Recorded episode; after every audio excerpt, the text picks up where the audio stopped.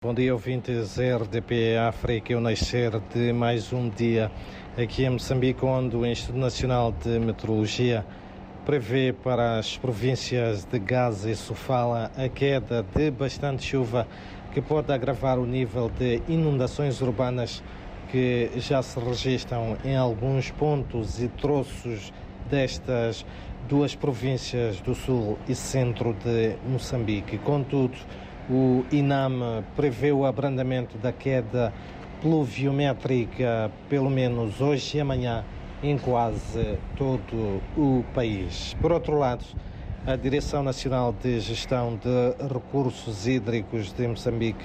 está preocupado com a situação da bacia do rio Zambeze,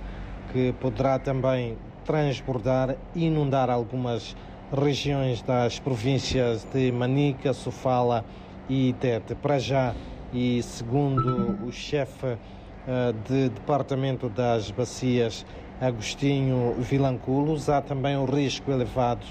da maioria das bacias hidrográficas, caso se confirme a previsão de que o ciclone Fred venha atingir a costa moçambicana nos próximos dias. Por outro lado, também em outras notas, o governo da Noruega e da Suécia anunciaram o desembolso de 33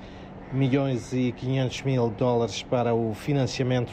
da segunda fase do programa Energia para Todos em Moçambique. Para o efeito, eh, as partes assinaram aqui em Maputo com o Banco Mundial o acordo que firma o compromisso que vai permitir que sejam efetuados, efetuadas um, 400 mil novas ligações ao longo de três anos e à luz deste programa lançado em 2018 e cuja primeira fase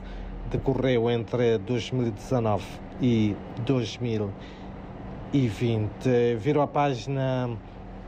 também para destacar que o chefe uh, de Estado moçambicano, Felipe News, participa hoje na Etiópia num painel de alto nível. O evento que tem lugar em Addis Abeba vai decorrer sob o lema O Silenciar das Armas até 2030, lições de Moçambique. E no desporto, a Seleção Nacional de Basquetebol Sénior Feminino viaja hoje para Bulawayo, no Zimbábue, onde vai participar na qualificação ao Afrobasket 2023, uma prova que vai decorrer entre os dias 20 e 28 deste mês. São então estas algumas notas uh, de destaque para esta uh, sexta-feira, em que os termómetros voltam a atingir os 31 graus de temperatura máxima aqui na capital moçambicana, onde uh, a esta hora a chuva deu alguma trégua, chuva essa que esteve a cair ao longo de toda a noite.